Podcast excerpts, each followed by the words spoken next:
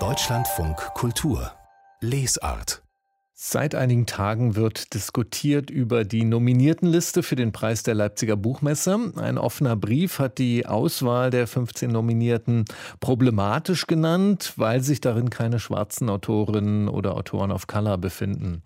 René Agiga ist Redakteur hier bei Deutschlandfunk Kultur und er kommentiert die Debatte über diesen Brief.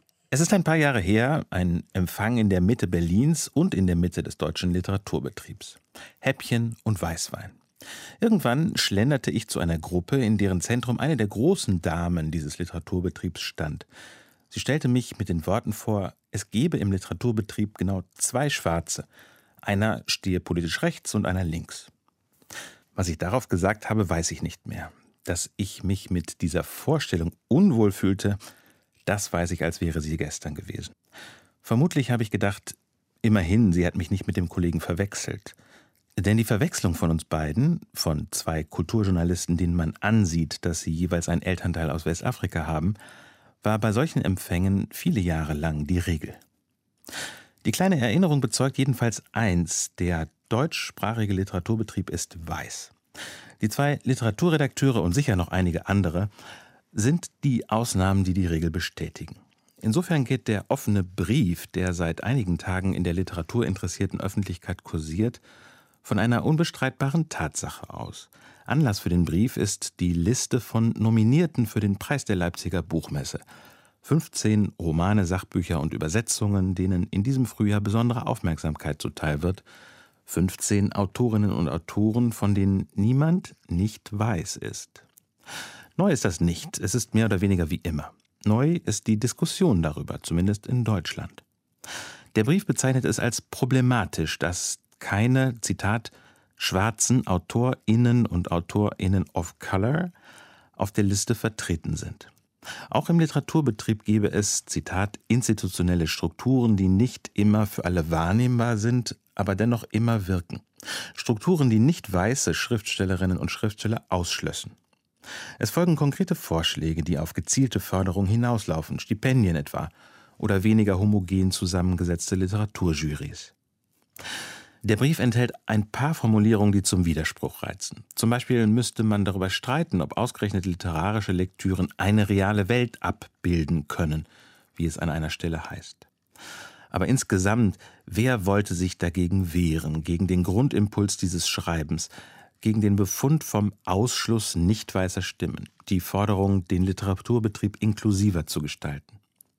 Mehr literarische Stimmen von Nicht-Weißen garantieren zwar nicht automatisch völlig andere Texte, und erst recht garantieren sie nicht an sich bessere Literatur.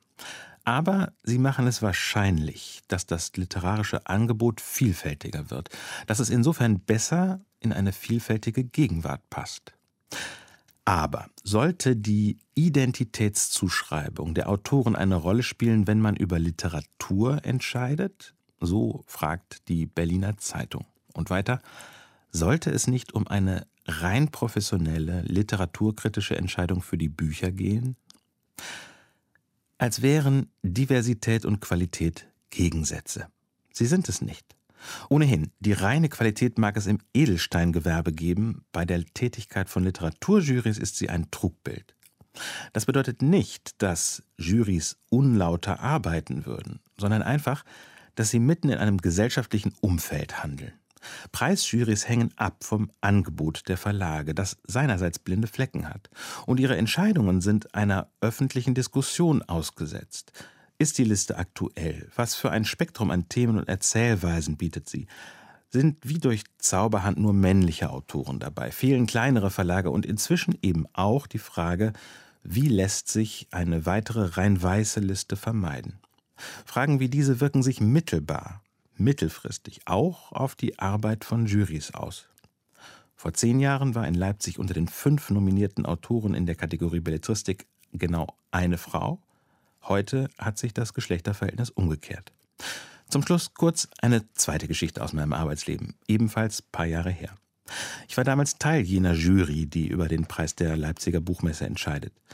Die Erinnerung, die ich teilen möchte, handelt von der Preisverleihung. Da hielt jedes Jurymitglied eine Lobrede auf die Ausgezeichneten, auch ich. Aber ich wette, Ich war der Einzige, der nach der Verleihung eine Begegnung wie diese hatte. Ein Ehepaar aus dem Publikum kommt auf mich zu und wundert sich ausführlich darüber, wie flüssig und akzentfrei meine kleine Rede gewesen sei. Ob das nett gemeint war, anerkennend? Bestimmt. Zugleich war es aber auch entlarvend. Man hätte mir, wie den anderen Jurymitgliedern, in dieser Rolle zumindest Grundkenntnisse in deutscher Sprache unterstellen können. Aber die Anerkennung von Menschen, die nicht so aussehen, wie die meisten Deutschen sich Deutsche vorstellen, ist offenbar nicht selbstverständlich im Literaturbetrieb und anderswo.